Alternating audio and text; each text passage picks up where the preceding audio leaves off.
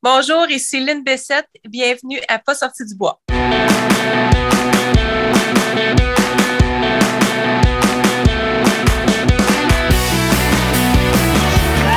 messieurs, votre gagnant du 110 Si tu commences à te sentir bien en courant un ultramarathon, fais-toi-en pas, ça va passer. Grand champion du 125 km. Hey hey, vous connaissez NAC et vous savez qu'ils ont les meilleurs produits sur le marché. Ça fait plus de 60 épisodes que je vous en parle. Je vous le dis, l'essayer, c'est l'adopter. Avec les barres Ultra Énergie, la poudre Ultra Recovery et les nouvelles Gaufres qui sont tout simplement exceptionnelles, vous avez tout ce que vous avez besoin pour performer en sport d'endurance. En plus, NAC, c'est une entreprise 100% québécoise qui a les valeurs à bonne place. Écoutez, les produits sont éco-responsables et les emballages sont éco-responsables. Parle-moi de ça, une entreprise où les bottines suivent les babines.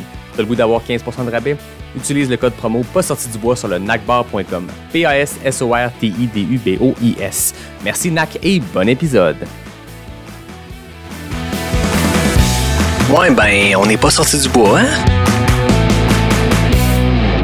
Bonjour tout le monde, bienvenue à ce 67e épisode de, Pas sorti du bois. Écoutez, aujourd'hui, j'ai le plaisir de recevoir une Olympienne qui a été à deux Jeux olympiques en cyclisme. C'est aussi une coureuse, une triathlète, une ex-députée fédérale. Je pourrais continuer comme ça, la liste est longue de titres, mais on va se contenter de souhaiter la bienvenue à Lynn Bessette. Salut Lynn, merci d'être là.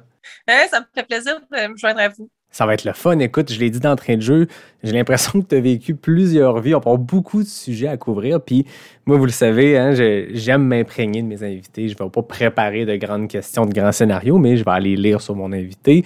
Puis je vais me nourrir de ce que, que vous avez fait par le passé pour nourrir la discussion. Là, j'ai l'impression qu'on pourrait s'enligner sur un épisode de 100 heures, faire ça en plusieurs chapitres. On a beaucoup à dire. On va essayer de garder ça concis. Mais ça, écoute, c'est ma job. Toi, t'as juste à t'asseoir puis à répondre à mes questions. Bonne chance. ouais, c'est ça. Écoute, commençons par le commencement. Est-ce que tu peux euh, nous expliquer comment la course est entrée dans ta vie, mais surtout comment le sport est entré dans ta vie, du moment où tu as mis pour la première fois le pied sur une pédale de vélo jusqu'aux Jeux olympiques?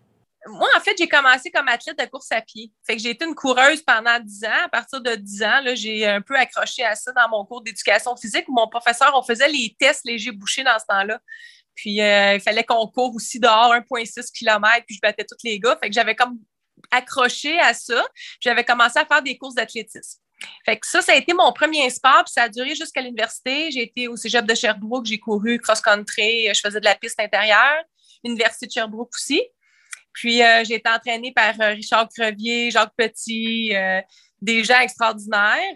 Ensuite de ça, j'ai été blessée. J'étais souvent blessée. J'en faisais beaucoup. J'aimais ça d'en faire beaucoup. C'est un peu de ma faute aussi. Là. Pas sou- souvent, on remet ça sur le dos des coachs qui en font faire beaucoup. Mais je pense que j'en rajoutais rajoutais une couche. Fait que j'ai été blessée. J'avais des fractures de stress. Puis à un moment donné, j'ai décidé d'arrêter de faire de la course à pied et aussi d'arrêter l'université. Donc, ça a été comme un, changement de, cap, comme on peut dire. Puis, euh, à partir de ce moment-là, j'ai décidé d'enseigner le, ski puis le snowboard au Mont Sutton. J'avais comme arrêté la compétition, puis mon chum, dans ce temps-là, il travaillait dans une boutique de vélo. Puis il m'avait dit, va donc faire du bicycle, là, me semble que ça te ferait du bien. fait que j'ai commencé ça comme ça. Puis en 1995, j'ai fait ma première course à Donham, mon championnat québécois. Puis évidemment, dans ce temps-là, il n'y avait pas beaucoup de femmes euh, au niveau cyclisme là, en général. Puis l'équipe du Québec m'avait recruté euh, à ce moment-là. Puis j'ai commencé à être coachée par mon entraîneur euh, de toujours, Éric Van à partir de 95. Puis ça m'a suivi jusqu'en 2014. Donc, en 95, j'ai commencé, j'ai fait ma première course. Ensuite de ça, j'ai fait les Jeux du Canada en 97, 23 ans et moins. J'ai gagné l'or sur la course sur route. Euh, bronze au contre-la-montre. J'ai chuté au crit, mais bon, bref, c'est pas grave. Après ça, première victoire internationale, les Jeux du Commonwealth en 98, euh, Tour de l'Aude en, en 99, 2001, euh, deuxième en 2003. euh, J'ai fait les, les Coupes du Monde, les Championnats du Monde. euh, Flèche Wallonne, deuxième. euh, Mont-Royal, deuxième, troisième. Ensuite de ça, j'ai été à mes premiers Jeux olympiques en 2000 à Sydney. Ensuite, euh, 2004, j'ai fait Athènes, où j'étais dans la forme de ma vie, mais j'ai chuté à deux tours de la fin, malheureusement. Et puis, euh, après ça, 2008, j'ai été à Beijing. Par contre, j'ai travaillé pour Radio-Canada. Euh, donc, je n'avais pas compétitionné. Et je suis revenue en 2012 en tandem aux Paralympiques. Donc, j'ai en, en, en 2008, j'ai arrêté vraiment le, la compétition, là, je te dirais, autant cyclocross que route. Et euh, j'avais décidé que j'étais tannée, puis j'arrêtais. Mais l'équipe Québec, l'équipe du Québec sont venus me chercher, puis ont dit non, non, on veut que tu fasses du tandem, on, veut vraiment que tu fasses du tandem. je m'étais dit non, ça me tente pas, ça me tente pas. Puis Louis Barbeau, il est revenu à, la chasse. Puis euh, il m'a dit non, non, on veut vraiment que tu essaies faire du tandem, faire du tandem. Mais j'ai dit OK, juste pour le fun, je vais faire une course, mais je te dis, je te garantis rien. Puis finalement, la partenaire que j'avais, c'était vraiment une fille super forte, motivée. On a gagné les championnats canadiens, on a gagné les championnats, je pense que c'était les championnats du monde à Bécomo en 2010. Après ça, on a gagné toutes les Coupes du monde, les championnats du monde, puis on a gagné les Paralympiques en 2012. Puis en 2012, je me suis dit, si je gagne l'âge, j'arrête. J'ai gagné l'âge, arrêté. Mais là, je suis revenue en 2014. c'est comme l'appel de la compétition qui revient tout le temps, là. Ouais, ouais, tu sais, la fille qui revient tout le temps. Euh, parce que Robbie, elle avait eu des chutes euh, dans différents événements, puis là, elle voulait vraiment que je l'aide à revenir puis à reprendre confiance. Fait que moi, j'avais complètement arrêté de faire du vélo en 2012. Je m'étais remis à la course à pied. Puis j'ai eu un mois pour me préparer pour les championnats du monde en 2014. Ce que j'ai fait, j'ai été capable de l'aider à reprendre son carding. Je ne sais pas si vous savez c'est quoi, mais un carding, c'est de l'argent de Sport Canada quand on est, on est à un certain niveau au niveau du sport. Et puis euh, ensuite de ça, ça a, été, euh, vraiment la fin. C'était la fin de ma carrière, 2014, vraiment. Fin de la carrière de, cycliste à un niveau olympique, à un niveau international, mais j'ai l'impression que depuis cette euh, retraite-là, que je m'en guillemets, parce que tu as toujours continué à compétitionner, d'accrocher des dossards, euh, que ce soit en raid d'aventure, que ce soit en course en sentier, que ce soit en vélo aussi, en gravel bike, en skimo.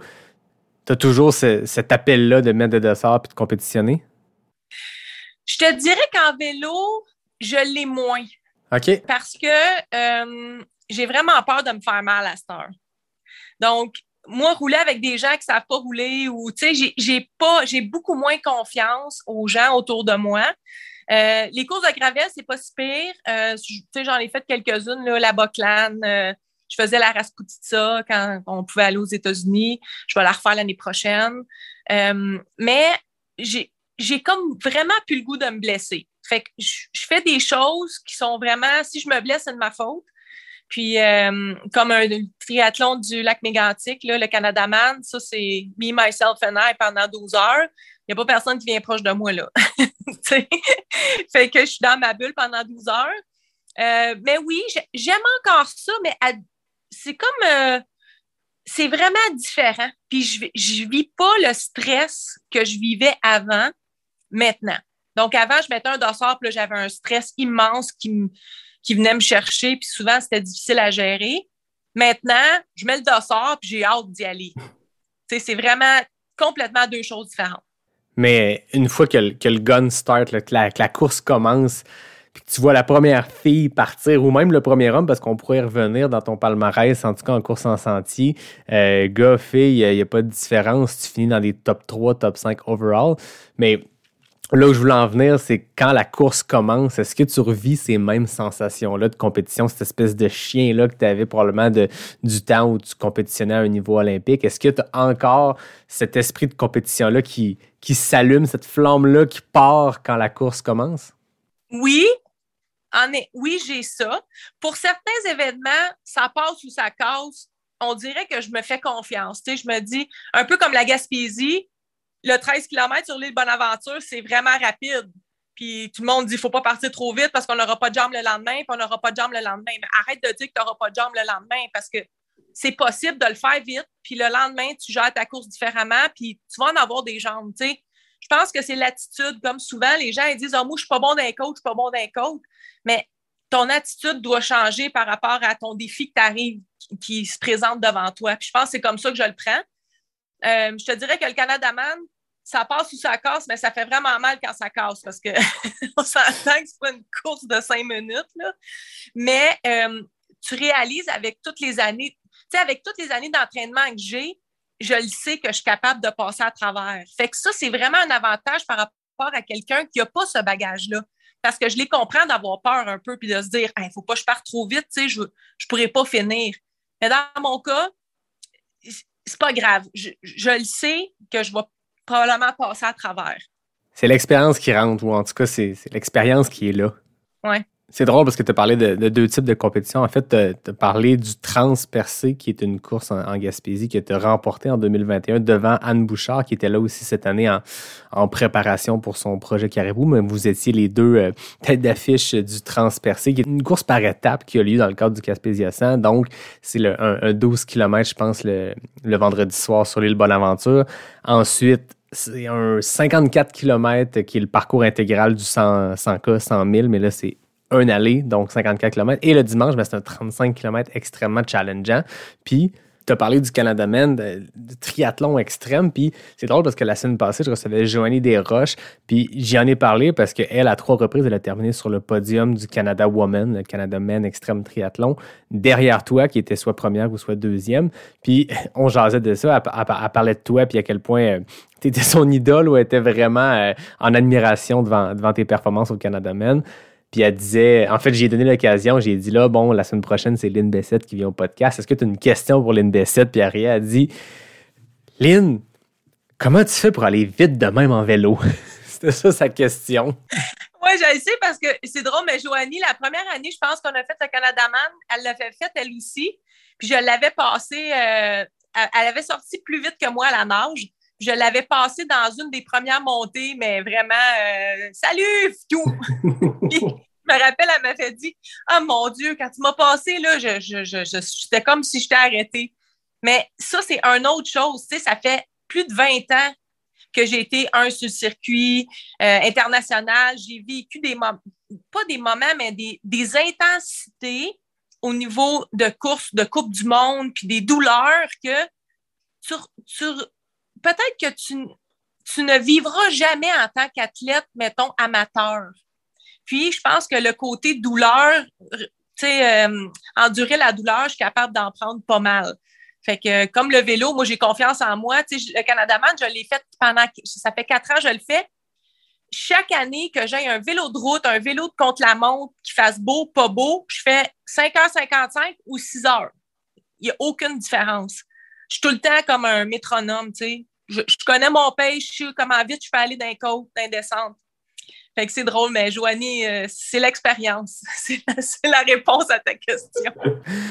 mais tu sais, rendu à ce niveau-là, est-ce que tu penses qu'au niveau olympique, par exemple, tu sais, tout le monde s'entraîne intensément, tout le monde a des préparateurs physiques, tout le monde a des programmes d'entraînement. Est-ce qu'il y a une, genre de recette euh, sportive d'entraînement qui est là, puis chaque athlète arrive aux Jeux olympiques préparé, un peu tout de la même façon, mais que c'est le mental qui fait la différence. Est-ce que tu penses qu'à un niveau olympique, c'est cette capacité-là à, tolérer la douleur qui va différencier deux athlètes dont l'entraînement est à peu près semblable, mais que rendu le jour J, c'est dans la tête que ça se passe, puis c'est cet athlète-là euh, qui, qui, performe parce que dans la tête, c'est lui qui est supérieur, qui est plus fort, puis qui va être capable de mieux tolérer la douleur?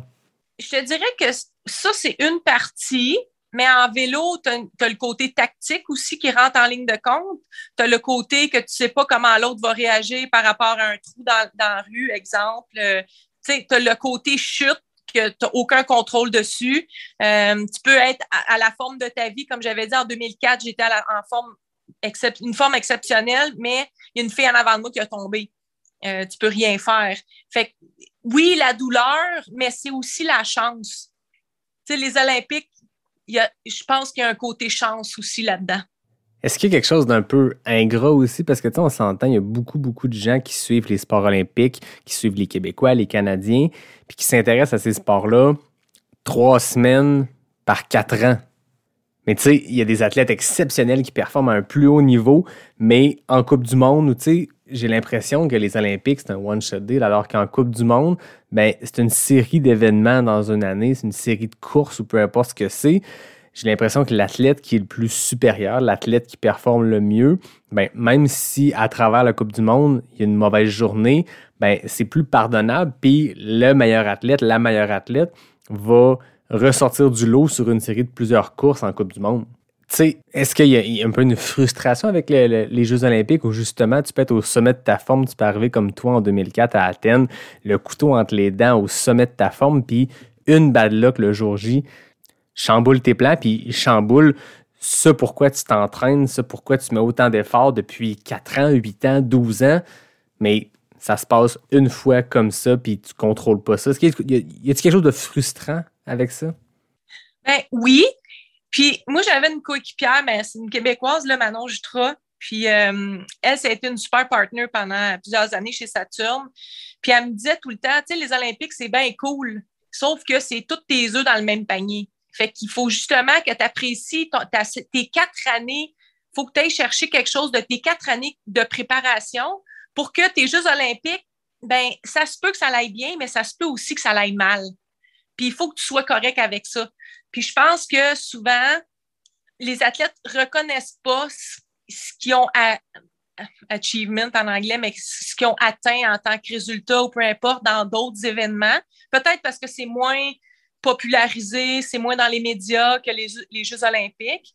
Mais c'est une question d'attitude personnelle puis de préparation mentale aussi. Euh, je pense que là, j'ai du recul, mais je t'aurais pas répondu la même réponse euh, il y a à peu près 20 ans je t'aurais dit, ouais, ouais, euh, on s'en va au jeu, c'est juste ça qui compte, juste ça qui compte. Mais j'avais Manon qui me répétait, qui était plus vieille que moi, qui disait, non, non, là, profite du tour de l'autre. Tu viens de remporter une course par étape, tu viens de remporter une autre course par étape, tu viens de remporter telle autre affaire. Les Jeux olympiques, c'est la série sur le Sunday, mais c'est pas le Sunday au complet. Bah, c'est bien dit. Puis, tu je t'écoute, puis je trace des parallèles parce que, tu on s'entend, euh, mon audience avec Pas sorti du bois, c'est beaucoup des coureurs, des coureuses en sentier, des coureurs d'ultra, des coureurs euh, euh, de route, mais je trace beaucoup un parallèle avec la pression que ça peut mettre de tout mettre ses œufs dans le même panier. Tu sais, on s'entend, mettons qu'on parle d'un 100K ou d'un 100 000, tu sais, des longues distances ultra. Mais si tu t'entraînes tous les jours avec juste ça en tête, puis on s'entend des 100 000, tu feras pas 6 dans l'année, c'est déjà mieux qu'en faire un ou quatre ans mais il n'en demeure pas moins que de tout mettre tes œufs dans, ces, dans ce panier-là, puis d'endurer le manque de plaisir au quotidien à s'entraîner pour seulement performer le jour J, ben c'est pas assez, tu sais. Si c'est ta seule motivation au quotidien, si t'as pas d'autres raisons de courir, ben, tu vas trouver ça plate si le jour J, tu un petit bobo ou si à un moment donné, tu te blesses puis euh, ton, monde chamboule au grand complet. Tu sais, je trace vraiment le, parallèle avec les, Jeux Olympiques où justement, tu l'as bien dit, si quelqu'un s'entraîne pendant quatre ans puis qu'il n'y a pas de fun à s'entraîner puis qu'il n'y a aucun plaisir puis c'est une souffrance, mais il, se dit, ah, ben, j'ai les Jeux Olympiques qui s'en viennent, c'est ça la seule et unique motivation. Ben, si un pépin qui arrive le jour J, ben ça n'a vraiment pas valu la chandelle, on s'entend. Oui, puis je te dirais que euh, la différence entre la course à pied, là, moi, je pense qu'en course à pied, il faut, faut, que tu sois encore plus prêt mentalement pour un événement d'endurance, exemple. Le vélo, tu peux partir, peut-être pas être complètement dedans, tu vas peut-être t'en sortir parce que ton corps, c'est pas toi qui supportes ton corps. Fait que tu as, un peu d'aide. Ton vélo te supporte. Mais quand tu es en course à pied, c'est ton corps à 100 qui te, qui te propulse vers l'avant. Tu sais, n'as pas d'aide. Euh, OK, il y en a qui mettent des bâtons, là, même moi, j'en prends des fois, mais on, s'entend que c'est pas tout à fait la même chose. Fait que si tu as mal à la petite orteil, tu as mal à, à l'ischio, tu as mal au fessier, tu pas dedans, tu es fatigué, ben ça, ça vient jouer énormément. Puis je pense beaucoup plus en trail que ça pourrait en, en cyclisme. Intéressant. Mais, là, tu m'ouvres une porte vraiment grande pour qu'on entre dans le sujet de la course en sentier parce que, ben, je le disais tantôt, puis tu l'as raconté, d'abord une coureuse qui s'est dirigée vers le cyclisme, qui en a fait euh, une carrière olympique euh, retentissante. Mais ensuite, tu y es revenu à la course, euh, la course sur route. Dans le triathlon, nécessairement, il y a de la course, mais tu as fait de la trail, tu as participé au Transvalley euh, à Québec, tu as participé au Five Peaks Harford que tu as gagné. Euh, je le disais tantôt, 2021, le Transpercé. Mais comment tu as découvert la course en sentier? Est-ce que c'était est-ce que c'était ton plan de retraite quand tu étais à la fin de ta carrière olympique? Comment c'est arrivé dans ta vie, le trail? Euh, non, sauf que j'ai toujours aimé la montagne. moi, j'aime J'ai fait beaucoup, beaucoup de, de, hiking parce que quand je faisais de la, du vélo, l'automne, j'allais faire du jogging ou du hiking. Je courais pas en trail, je faisais du hiking rapide. Puis la trail, c'est venu un peu par la suite. C'est devenu de plus en plus populaire. Puis j'ai tenté ma chance. Euh, euh, je me rappelle au Transvallée, tu sais, je te parlais tantôt, c'est le tout pour le tout. Moi, Sarah était, Sarah Bergeron est dans la course. Mon but, c'est de la battre. Même si je le sais qu'elle est bien meilleure que moi, c'est pas grave. J'essaye. Puis là, cette année-là, c'est moi qui ai gagné, mais elle aurait gagné parce qu'elle a manqué un tour de la course de nuit. Elle avait oublié de faire un tour. C'est juste un manque d'attention, mais beaucoup plus forte que moi. Mais ça, c'est un autre exemple, le tout pour le tout.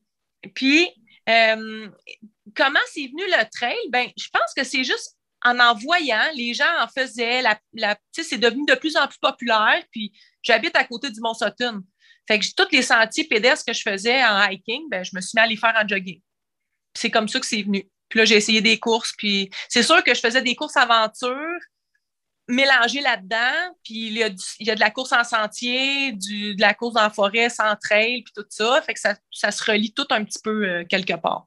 Ben oui. Mais parlons-en parce que, tu sais, les raids d'aventure, c'est quelque chose que j'ai l'impression qui était je ne sais pas si c'était plus populaire avant. Je ne sais pas si c'est euh, l'explosion popularité de la course en sentier qui a un peu mis de l'ombre sur le raid d'aventure, mais j'ai l'impression que pour une génération plus récente de coureurs, de coureuses en trail, on n'a aucune idée c'est quoi le raid d'aventure. Puis tout, ça a fait partie de, ton parcours euh, sportif, euh, ton parcours post-olympique.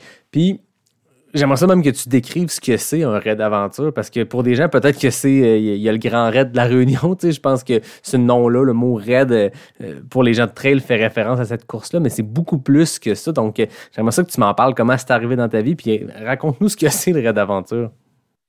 Raid d'aventure, là, c'est vraiment difficile. le premier que j'ai fait, je pense, c'était en 2007. Là, je m'en, non, deux, je m'en souviens plus exactement de la date. Mais euh, c'était dans le coin de Port-Neuf, Saint-Raymond de Port-Neuf. J'étais avec ma gang de Glen, là, euh, euh, Phil Deguire, Jeff Rivet, George Visser. on était quatre. On dit go. Il fallait courir, traverser un lac avec un, bateau gonflable, sortir du lac, garder notre bateau gonflable avec nous autres pour le, tout le leg, parce que c'est des segments. Le premier segment, c'est course à pied bateau, mettons. Il ben, faut que tu amènes ton bateau tout le leg, il faut que tu le traînes. Prochain, vélo de montagne, tu laisses ça là, tu prends ton vélo. Puis je m'étais disloqué l'épaule dans les premiers 20 minutes. Puis là, j'étais assis à terre, puis là, George était en arrière de moi, puis il, fermait. Parce que quand t'es quatre, t'en as tout un en arrière qui ferme un peu. Ben, en tout cas, nous autres, c'est le même qui fonctionner. Puis il dit T'es-tu correct? Je dis Oui, je me suis disloqué l'épaule. Il dit Attends une minute, on va arranger cela. Il m'a remis l'épaule, je suis reparti. c'est un peu extrême, là. puis là, on a fait le raid. Quand j'ai fini ce raid-là, j'ai dit J'en fais plus jamais. OK, c'est fini. Mais là, quand on dit le mot jamais, souvent, ça nous revient dans le front et c'est n'est pas le bon mot. Puis, quelques mois plus tard, j'ai un gars qui me texte sur Facebook. Là, lui avait parlé à ses chums, puis il cherchait une fille pour faire des courses euh, aventures. Puis ça prend tout le temps une fille pour faire une équipe, pour être compétitif au niveau international ou dans les résultats officiels. Puis ses amis avaient dit ben, elle te répondra jamais, voyons, Céline Bessette. Fait que là, Martin, mon ami, il m'écrit. Moi, je le connaissais pas dans ce temps-là. Puis il dit ça te tenterait-tu de faire des raids d'aventure? Là, j'ai dit oui. c'est où ce que j'avais dit jamais, tu sais. C'est ça, mais tu sais, on oublie vite, hein, je veux dire, n'importe quelle course tu finis, tu te dis, je ne vais plus jamais faire ça, c'est fini. Première chose que tu sais, le lendemain, tu es sur Internet en train de chercher ta prochaine course. Je pense que je pense que c'est typique. c'est ça. Fait que j'ai recommencé à en faire avec euh, des gars de Saint-Raymond de Port-Neuf. Puis on a fait toutes les raids en Gaspésie. On est allé dans le Maine. On est allé en Argentine. J'en ai fait aussi avec des, Estoniens en Chine. Euh, fait que ça a parti à un moment donné, j'en ai fait plusieurs. Puis, euh, mais c'était vraiment, c'est difficile des raids. Là. Tout le temps, surtout quand c'est des raids par étapes. Ben, des raids par étape, ça, ça va encore. C'est 7 à 8 heures par jour dans le fond. Tu reviens, tu prends ta douche ou tu te laves dans la rivière, puis tu, te prépares pour le lendemain. Mais il y a aussi des raids non-stop qui appellent des 4 à 7 jours. Ça, c'est vraiment tough. Moi, je suis pas bonne là-dedans parce que j'aime ça faire mon petit dodo, là. Mais euh, ça, c'est vraiment difficile. Là, je t'ai inscrite pour un au mois de décembre en Patagonie avec des Brésiliens, mais je pense pas que ça va avoir lieu. Malheureusement, j'ai pas eu de nouvelles. Fait que... Mais à suivre. Est-ce que tu as retrouvé ce, plaisir-là un peu du, raid d'aventure dans les courses de trail que tu as faites? Parce que je le disais tantôt, tu sais, transpercé, euh, c'est des courses multijours où, où tu as le droit à ton petit dodo. Donc, est-ce que c'est dans ce style de course de trail-là que tu retires le, plus de plaisir ou tu retrouves un peu ce que tu avais avec les raids d'aventure? Oui, en fait, c'est pour cette raison que j'ai pas encore tenté un 100 000 en course à pied. autant j'ai confiance en moi, autant ça me fait peur, un 100 000. Euh, j'y ai pensé. Puis là, j'aimerais peut-être faire l'UTMB euh, éventuellement. Il faudrait que je mette ça à mon, CV. Mais euh, je ne sais pas. Je ne suis pas encore rendue là. Pour moi, une course par étape, je le sais que si je me repose un peu le lendemain, je peux repartir parce que j'ai en vélo, j'ai vécu ça beaucoup. Puis, justement, les courses aventures que j'ai faites aussi. Donc, mais bon, je ne suis pas encore rendue. Peut-être un 100 km pour commencer. J'ai fait un 80 déjà. Euh, fait que ça va être à voir, là. Mais ouais. Mais c'est pas que ça donner le goût, là. C'est juste que moi, j'ai toujours voulu être assez en forme pour pouvoir dire oui à n'importe quoi qui se présente. Fait que, tu sais, je fais un peu de tout tout le temps. Puis euh, là, quand les gars, ils disent Hey, on va-tu faire ça? Oui, je veux y aller. Tu sais, puis je suis assez en forme pour suivre ou, ou au, moins suivre, sinon les tirer, mais.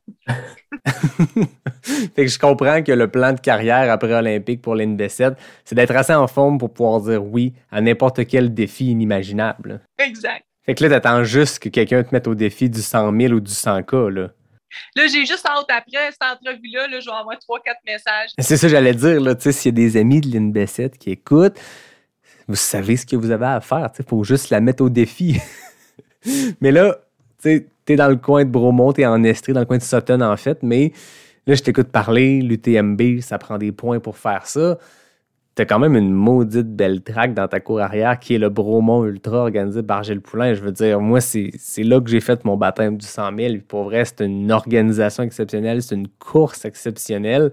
Je pense que c'est une bonne porte d'entrée dans le 100 000 pour commencer à accumuler des points pour ton objectif de l'UTMB. Bien, moi, je te dirais que parce que je viens de la région, je connais pas mal toutes les sentiers.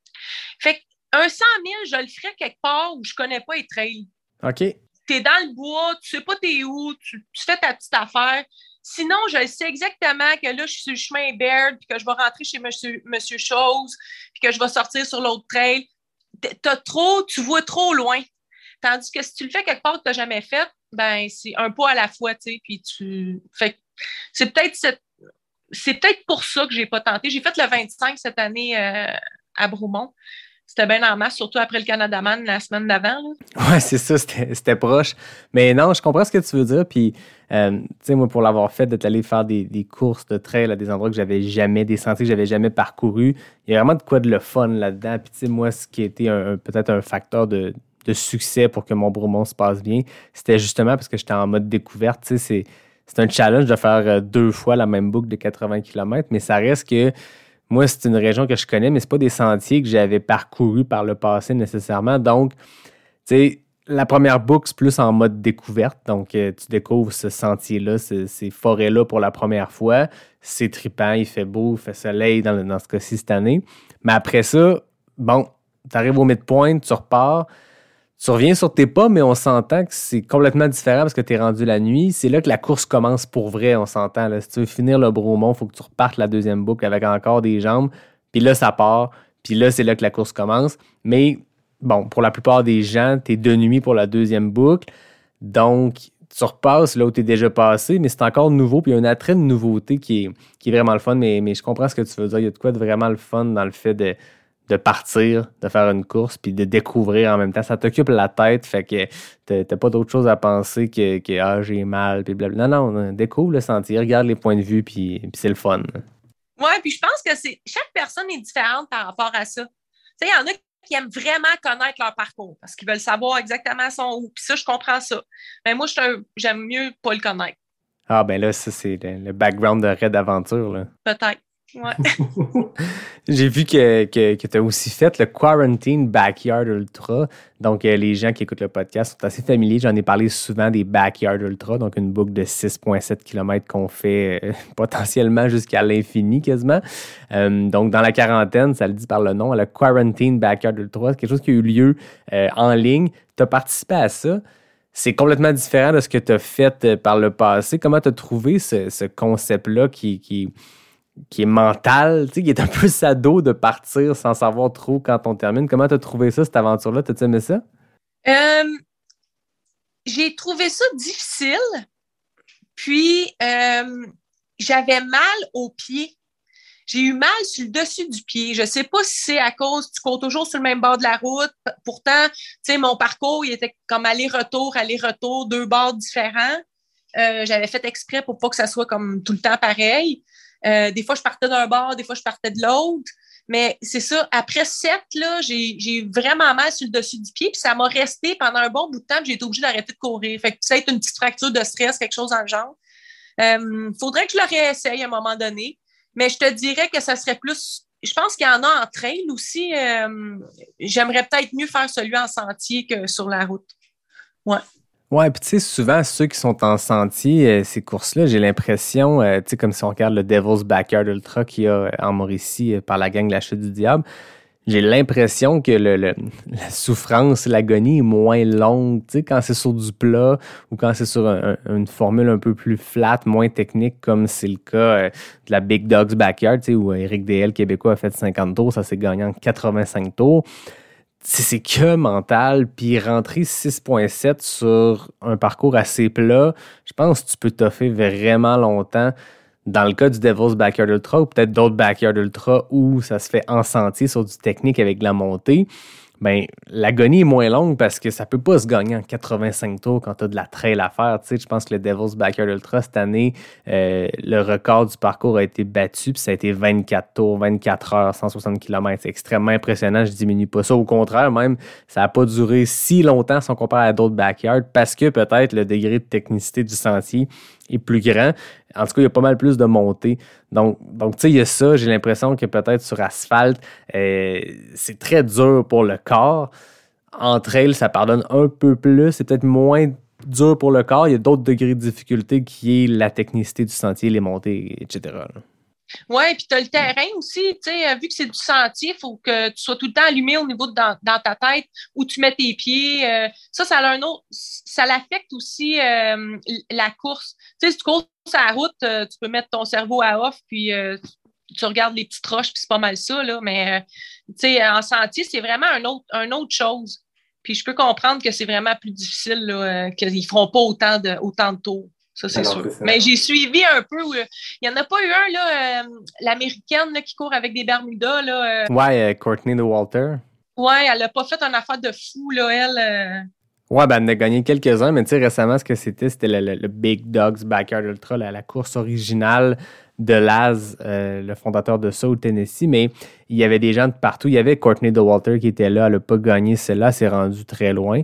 Euh, mais il y avait aussi Eric Dehaene, notre Québécois. Il y avait Stephanie Simpson qui avait gagné le volet canadien du World Championship de l'année passée. Fait que, la compétition était relevée, puis ça s'est rendu à 85 tours. Oh mon Dieu, c'est fou. En tout cas, je les écoutais. Puis je pense que Stéphanie, elle a fait vraiment bien. Là. Elle est allée super loin. Euh, plus loin qu'elle avait jamais fait. Là. Ouais, ben ça, je pense que c'est la fois justement les World Championships au Canada. Tu sais, Stéphanie avait fait 43 tours. Euh, elle avait gagné, tu sais, puis c'était elle qui avait été la last, man, euh, ben, la, last woman standing dans ce cas-ci. Mais ah non, c'est hyper impressionnant ce qu'elle ce qu'elle peut faire, Stéphanie, ce que les gens ont fait euh, au Tennessee cette année. Mais c'est un autre type de course. J'ai l'impression que le mental est beaucoup plus je veux pas dire beaucoup plus important parce qu'en ultra, ça l'est aussi, puis dans le sport d'endurance en général, ça l'est, mais le mental est complètement différent, le mindset est différent pour ce type de course-là, puis la préparation mentale, la préparation logistique est complètement différente de ce qu'on est habitué à faire peut-être dans le, plus traditionnel de, la course en sentier d'un point A à un point B, mais non, c'est assez fou. Là. Fait que, est-ce que tu le referais? Est-ce que tu te relancerais dans une backyard? Oui, je te dirais que je, le referais probablement, mais euh, pour l'instant, là, je ne suis pas rendu, je suis pas là encore. On va attendre une couple d'années, peut-être. est-ce que est-ce qu'au quotidien, tu t'entraînes en sentier ou tu es plus, euh, plus sur route? Là, je suis partie sur euh, faire du dénivelé un peu plus parce que là, je veux faire des courses de skimo cet hiver. Je, veux y revenir. Là. Si tu avais vu, j'en ai fait plusieurs il y a une couple d'années. J'avais ralenti un peu. Au Québec, n'avait pas tant que ça. J'avais parti euh, un groupe avec euh, Jeff Rivet, puis on organisait des événements euh, skimoïstes, là, mais c'était, c'était pas encore parti. Mais là, le sport s'en vient aux Olympiques en 2026. Euh, là, tu as plein de petits clubs qui commencent à se créer. Fait que je pense que là, ça va être. Le sport a déjà pris un, un, boom l'année, a fait un boom l'année passée, là, le ski de rando. mais là, la compétition, je pense que ça va, ça va vraiment augmenter. Puis là, j'aimerais là, je m'en vais dans l'ouest pour l'hiver, fait que j'aimerais ça faire des, faire des courses un peu plus, euh, peu plus grosses là, que, que monter le Mont Sutton. Je pense que j'ai fait tour pas mal. ça me prend 15 minutes monter. Fait que, en tout cas. c'est bon, ça. Lynn est claire sur son record. C'est 15 minutes Sutton. Voilà, c'est dit. Non, mais plus sérieusement, tu sais, le skimo, on voit vraiment que ça a explosé. Je ne sais pas si c'est la pandémie euh, ou si c'est juste le, la popularité de ça en Europe, aux États-Unis, puis là, ça a fait que ça a explosé ici euh, au Québec. Mais euh, on a vu l'année passée, ça a explosé. Il y en avait beaucoup plus, puis ça l'a mené même peut-être à des problèmes. J'en parlais avec Julien Yamba, que j'ai reçu euh, au podcast, que tu connais peut-être. C'est un très bon coureur de trail, un excellent coureur en sentier, mais aussi un très, très grand performeur en skimo. puis il m'expliquait ça, là, que ça l'a mené à des problèmes. Lui en été témoin des gens qui se sont pitchés dans le track un peu partout sans connaître nécessairement le, le code d'éthique, c'est comme n'importe quoi, n'importe quel sport, ça prend. Il y a une façon de faire, puis bon, c'est peut-être un côté négatif à cette explosion en popularité qu'il y a eu avec, euh, avec le skimo dans la dernière année. Non, mais je, suis d'accord avec, euh, avec M. Yamba parce qu'il faisait des courses avec nous. Euh, OK. Oui, quelques fois. Puis je l'ai rencontré euh, aussi sur, le circuit. Mais oui, ça a créé des problèmes parce qu'il y avait beaucoup, beaucoup de monde dans les sentiers. Fait que là, les, montagnes, on dit bon, on n'a pas assez de sentiers, il faudrait créer d'autres sentiers. Les gens, c'était, comme on dit en bon québécois, cul à cul, là, dans les, fins de semaine, là, c'était. C'était terrible. Fait que là, ça fait que les gens restent plus dans le sentier, passent à côté. Là, ça fait des trails partout. Euh, puis c'est sûr qu'il y a un code d'éthique, tu sais, comment faire le sport, comment respecter. Euh, tu montes pas dans les pistes de ski n'importe où. Euh, il y a des endroits pour que ça soit sécuritaire. Euh, il y a certaines montagnes que tu peux pas y aller non plus tant que la montagne n'est pas ouverte, puis tu n'as pas le droit de monter tant que la montagne n'est pas ouverte. Peu importe. Mais je pense que le positif là-dedans, c'est que les gens sont mis à être dehors, à faire du sport. Puis ils se sont dit, je m'achète un kit, puis je peux faire deux montées. Ça ne m'a pas coûté un billet de ski ça m'a coûté moins cher, c'est à peu près 10 pièces, entre 10 et 20 pièces, exemple, un billet de, de, skimo, parce qu'il faut que tu payes. Hein? Les gens pensent qu'il ne faut pas payer, mais il faut que tu aies ton billet. Et puis, euh, c'est ça, ça a amené les gens à être dehors. La pandémie, ça, je sais pas, on a vu un engouement pour toutes sortes de choses, que ce soit le vélo de route, vélo de montagne, le cyclotourisme, le gravel. Puis là, on parle de skimo ou de ski de randonnée. Mais moi, je trouve que c'est super d'avoir plus de monde dehors, c'est super. Oui, puis je pense que, tu sais, il y a une éducation qui se fait naturellement, puis, tu sais, j'en reviens à la trail, c'est la même chose, tu sais. Il y a eu un gros engouement pour la course en sentier, euh, ça a explosé, ça continue d'exploser, puis il y a plein de nouvelles personnes qui se lancent là-dedans, puis je me rappelle au printemps passé, tu sais, moi, je suis sur des, des, groupes Facebook de courses de trail, puis il y avait ces nouveaux euh, coureurs-là, ces nouvelles coureuses-là qui arrivent, puis en plein mois d'avril, quand les sentiers sont en train de dégeler, puis que c'est la fonte, qui était comme, bon, ben, aussi qu'on va en sentier en fin de semaine, puis là, ils se faisaient ramasser sur le groupe parce que c'était des puis des ça parce qu'il allait briser les sentiers. Mais, wow, minute, tu sais, je comprends. La question est légitime quand tu aucune idée du code d'éthique par rapport à la trail, puis il y a de l'éducation à faire. Tu sais, faut, faut pas, faut pas monter aux barricades, faut pas capoter. Euh, expliquons-leur. Puis, tu sais, moi, je ressortais toujours un article qui avait été euh, publié à ce sujet-là quelques années plus tôt sur, euh, par Radio-Canada, puis tu le sors, puis tu l'expliques, puis tu le montres, puis les gens comprennent, tu c'est comme, euh, comme quand tu cours en sentier, puis il y a un gros trou de boîte, tu sais. Le but, c'est de passer dedans. si tu le contournes, puis si tout le monde qui passe dans ce sentier-là où il y a un trou de boîte contourne, puis contourne, ben là, le sentier, le single track devient un double track, puis devient plus large, puis on veut pas ça. Fait que, tu passe dans la boîte, puis ça fait partie du code d'éthique, puis ça fait, ça fait partie du fun de la trail. Ouais, mais ils veulent pas saler leurs souliers. ouais, c'est ça. Il y a ça aussi, mais écoutez, gang, un soulier de trail, c'est fait pour être magané. C'est fait pour être plein de boîtes. C'est le fun quand tu as un espadrille qui a du vécu. Tu, sais, tu le regardes, tu sais c'est quoi les, les bons moments que tu as vécu avec. Fait que garde, c'est normal. Ah non, t'as raison. Exact. Je t'écoute, euh, je t'écoute parler depuis tantôt, Lynn, puis ça me fait un peu capoter parce qu'on entend souvent, puis corrige-moi si je me trompe, mais il y a beaucoup d'athlètes de très, très haut niveau, des athlètes olympiques, des athlètes professionnels qui, au moment de la retraite, vont vraiment euh, peser sur le break puis ralentir un peu le rythme parce que ça fait des années, des décennies qui s'entraînent dur, qui se font mal à l'entraînement, qui poussent fort. Puis, bon, la retraite arrive, puis c'est peut-être le temps de commencer à prendre ça un peu plus cool. Toi, je t'écoute, j'ai l'impression que tu te pitches dans plein de projets sportifs, tu, vas un peu partout, tu le disais, ton but de, la retraite, c'est d'être assez en forme pour pouvoir dire oui à n'importe quelle, quelle idée. Qu'est-ce qui te drive comme ça au quotidien? Je veux dire, qu'est-ce qui te drive à, te lever le matin, à mettre tes espadrilles, à mettre tes bottes, peu importe quel sport, puis aller te faire mal dans le bois en poussant la machine, puis en continuant de, de, pratiquer ces sports-là avec intensité, comme si tu étais euh, dans ton pic d'entraînement olympique? Je te dirais que je me fais pas mal à tous les jours, là, euh, mais je te dirais que c'est peut-être parce que j'ai pas laissé mon sport parce que j'étais écœurée. Tu sais, souvent, les gens, qui, les athlètes olympiques, laissent leur sport, sont, sont à bout de leur sport, sont tannés, sont un écœur en titre aigu, comme on dit.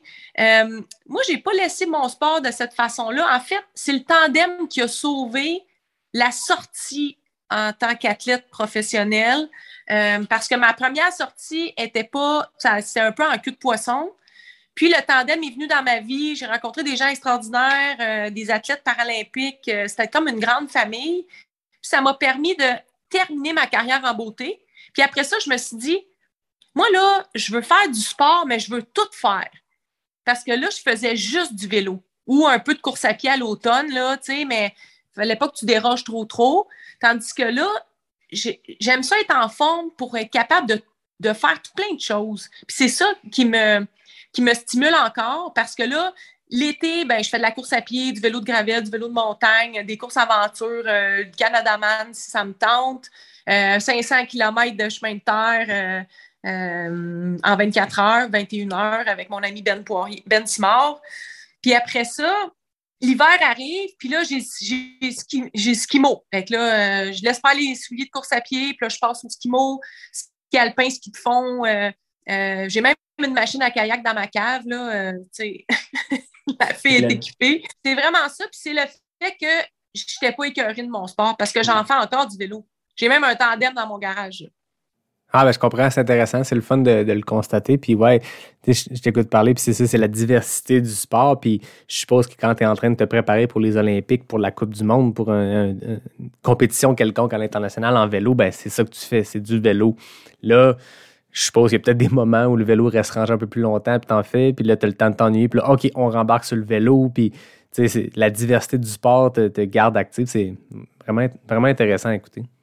Puis, là, j'ai quelqu'un qui m'aide pour mon, ma préparation parce que je veux faire des courses un peu plus euh, spécifiques cet hiver. Mais pendant l'été, là, j'ai pas de coach. Tu sais, moi, je m'en vais faire quatre heures de vélo, je reviens. Le lendemain, je vais faire un autre quatre heures. Après ça, je vais faire d'autres choses. Puis quand j'ai fait le Canada Man, j'avais fait le 500 km de gravel euh, de Endurance Aventure au mois d'août. Ça, c'était le 15 août. J'ai fait 500 km avec, avec mon ami Ben. J'ai pas touché à mon vélo avant le Canada Man, ça, c'était le 3 octobre un mois et demi plus tard, j'avais fait 30 km sur le vélo de TT que j'allais utiliser pour l'événement.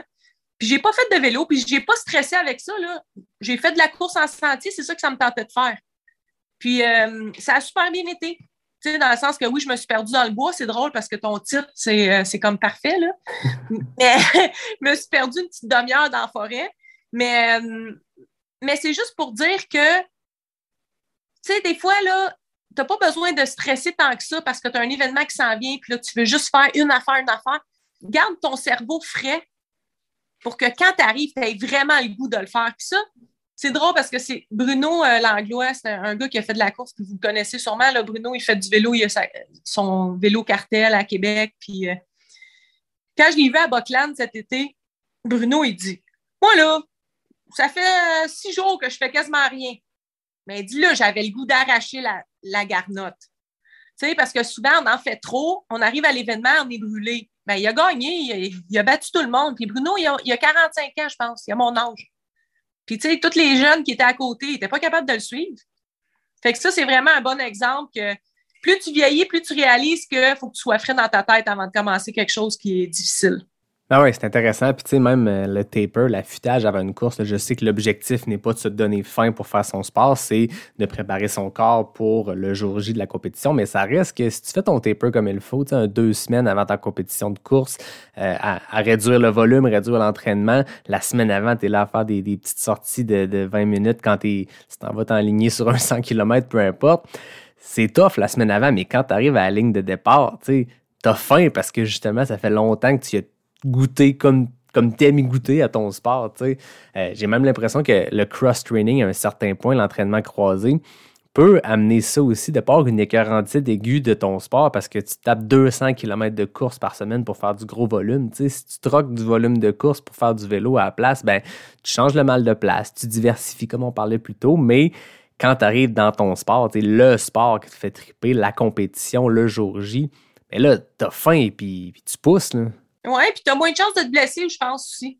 Ben oui, c'est sûr. Puis tu es un athlète plus complet. Puis prévention des blessures, c'est important, on s'entend. Puis le cross-training, on le sait que c'est la clé pour ça. Puis je le dis dans mon podcast parce que j'en jase avec du monde, puis je le fais pas plus. Puis tu sais, je, vais finir par apprendre. Mais là, écoute, la, neige s'en vient, l'hiver s'en vient.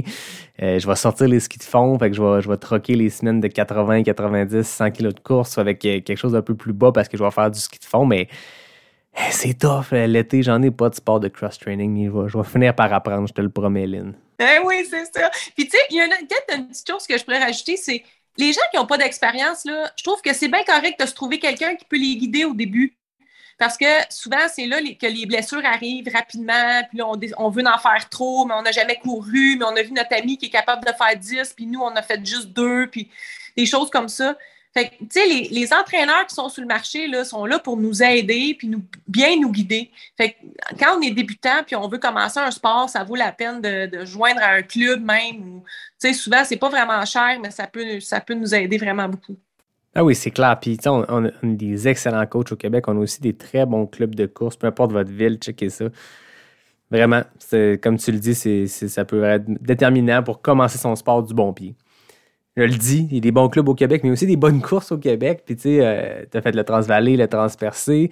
Y a-t-il une course dans le paysage de la trail au Québec que tu vois que tu te dis, ouais, celle-là, euh, celle-là, je me la garde, euh, je l'ai dans ma main, je vais la faire à un moment donné?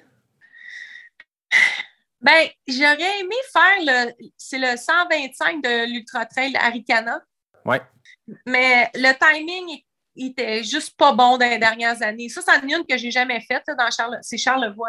Oui, exact. Puis, euh, j'avais j'étais inscrite pour le 67 une année, puis ça n'a pas donné. Euh, il y aurait celle-là. En Gaspésie, j'en ai fait quand même plusieurs. Là. Je connais pas mal la, Gaspésie. Euh, il y a l'autre du Mont-Albert aussi. Puis à part de ça, je connais. Tu sais, J'y connais pas tant que ça, là. Peut-être que tu en aurais à me suggérer, peut-être. Mais ben là, tu sais, tu parlé euh, de, la Gaspésie, tu as parlé d'Aricana, mais tu sais, le Québec Méga Trail dans la région de Québec, en fait, la région de Charlevoix et de la côte de Beaupré jusqu'à Québec, euh, moi, pour moi, c'est un incontournable. C'est probablement une des courses les plus challengeantes qu'on a au Québec en termes de degré de difficulté. C'est dur à battre. Écoute, si on prend le 100 000, par exemple, tu pars de Baie-Saint-Paul, tu traverses euh, dans le coin du massif, après ça, tu vas faire le sentier des Caps quand tu as, fini le sentier des Caps, tu arrives dans le Mistachibo, qui est probablement le sentier le plus technique au Québec.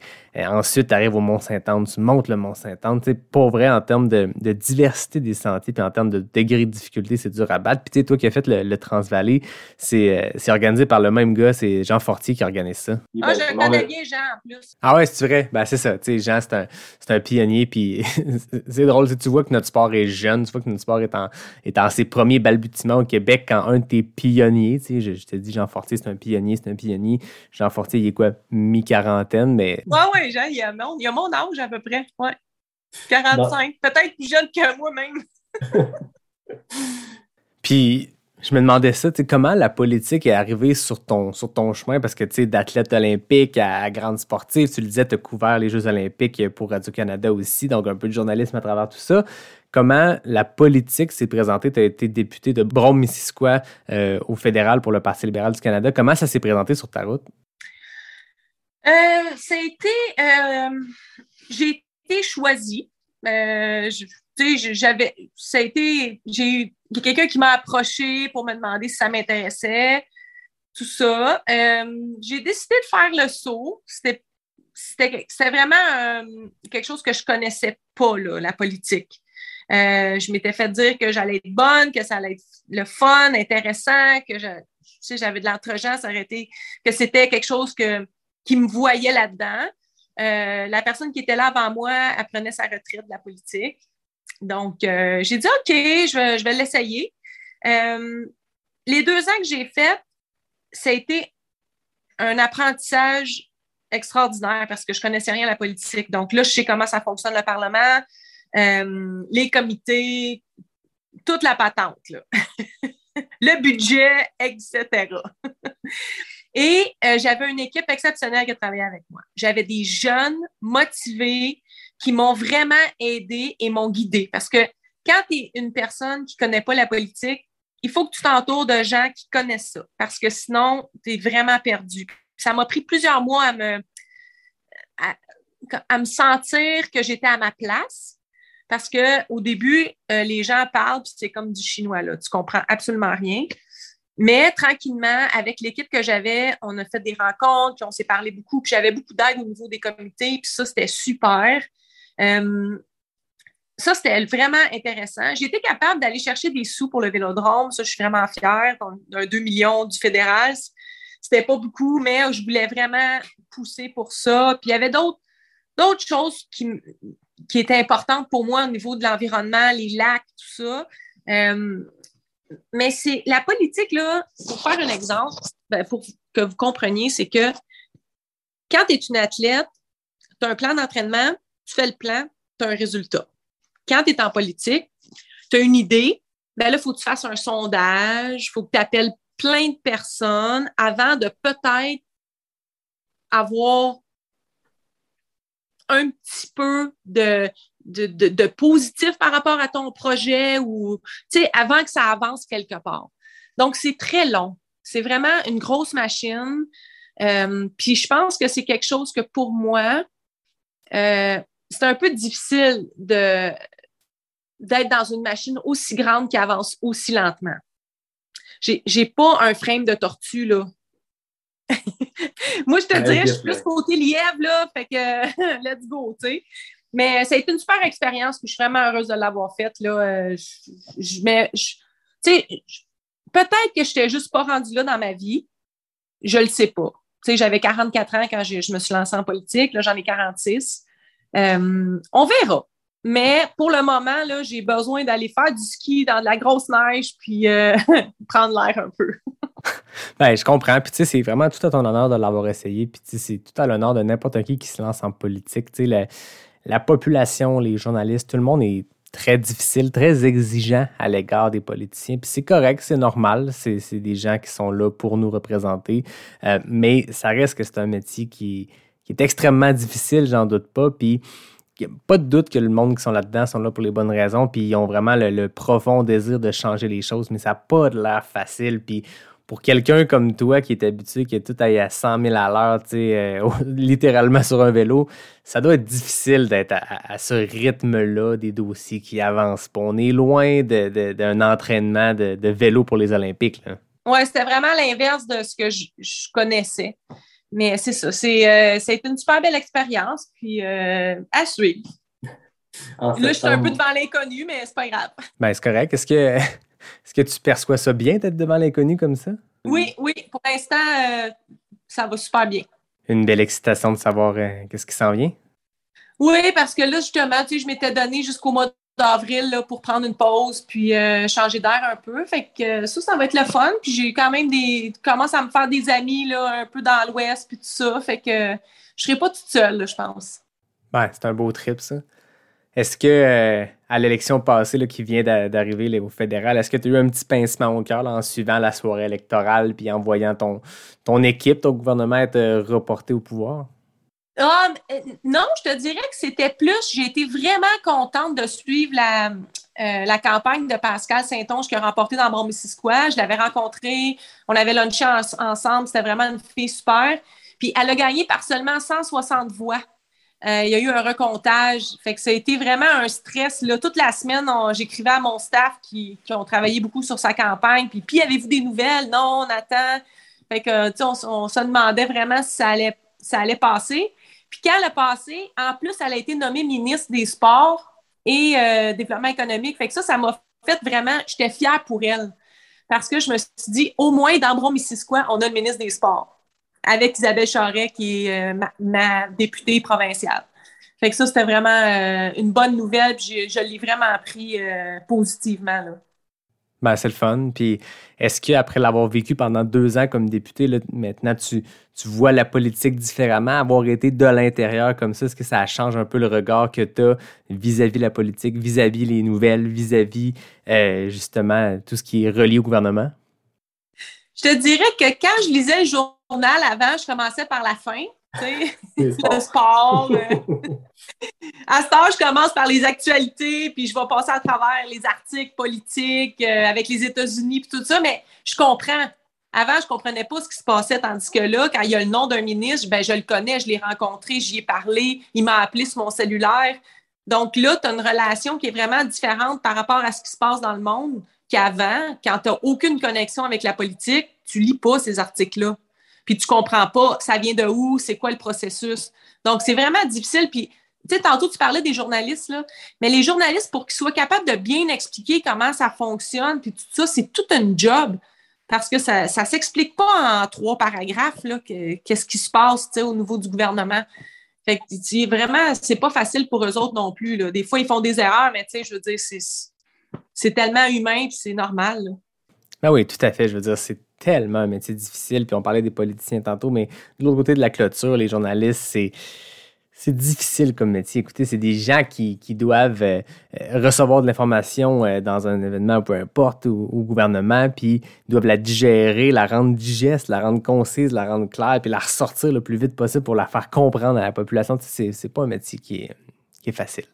Bref, assez parlé de politique. Là, tu disais tantôt que ça avançait à vitesse de tortue. Moi, j'ai le goût de finir notre discussion en vitesse, là, à vitesse euh, lapin, parce que là, la tortue, c'est assez. Écoute, moi, je termine tout le temps mes entrevues avec les questions éclair NAC. C'est une série de 10 questions hyper rapides, A ou B, deux éléments super simples à mettre en opposition. Tu dois me répondre le plus rapidement possible. On a des fastest known time, des FKT. Les temps sont, sont très, très bas. Écoute, écoute, du côté des femmes, c'est Joanie Desroches, dont on parlait tantôt, qui a un temps record de 12 secondes. C'est rapide pour 10 questions. Chez les hommes, le record appartient à Samuel Poher et Jimmy Gobey, qui partagent la tête en 15 secondes. Tu me dis quand t'es prêt, puis on se lance là-dedans. OK, go. Route ou trail? Trail. Rouler ou nager? Rouler. Bière ou vin? 20. Sydney ou Athènes? Athènes. Question NAC, bar ou gaufre? Gaufre. Bouette ou neige? Bouette. Monter ou descendre? Monter. Ski ou snow? Ski. Tuc ou casquette? Tuc. Transvaler ou transpercé? Transvaler. Au 21 secondes, écoute, c'est très très bon. Oh, je suis lente. non, mais Lynn, je te dirais qu'à l'époque où je faisais mes entrevues exclusivement sur Zoom, 21 secondes, je pense que ça a déjà été un FKT qui est tenu vraiment longtemps. Donc, c'est très rapide. Je pense, que, je pense que tu peux être fier. Bon, de toute façon. Je pense que j'aurais dû dire neige, par exemple, au lieu de boîte, là. Ah, ben, c'est parce qu'on venait de parler de boîte, là, à quel point c'était le fun de se salir une paire d'espadrilles neuves. là. Ouais, c'est vrai. Ben, merci beaucoup de ton temps. Ça a vraiment été intéressant comme discussion. Ben, ça m'a fait plaisir de jaser avec toi. Je te souhaite un bon trip dans l'Ouest. Tu disais que tu t'en vas là-bas dans quelques semaines, quelques jours. Donc, euh, tu vas aller t'amuser dans la grosse poudreuse de l'Ouest. Ben oui, j'ai bien hâte. Je pars dans 10 jours à peu près. Bon, ben, on va te souhaiter un bon voyage, puis on va te suivre à distance dans tes aventures là-bas. Ben, merci beaucoup. Passe une belle soirée. Merci, Lynn. Moi, comme d'habitude, ben, je termine en remerciant David Hébert qui signe le design graphique du podcast. Je remercie mon ami Fred Desroches qui signe le thème musical. Je remercie la belle gang de NAC qui est le partenaire officiel de Pas sorti du bois. Puis je remercie tout le monde qui suit Pas sorti du bois. Écoutez, c'est le fun à chaque mercredi. Je sors l'épisode. J'ai votre feedback direct dans ma face. Vous m'écrivez. C'est vraiment, vraiment trippant. Ça me touche beaucoup de voir que euh, le, projet Pas sorti du bois continue de toucher des gens, continue d'élargir son audience. Puis euh, j'espère que l'épisode d'aujourd'hui vous a plu. Je vous dis à la semaine prochaine pour un prochain épisode de Pas sorti du bois, le podcast 100% trail.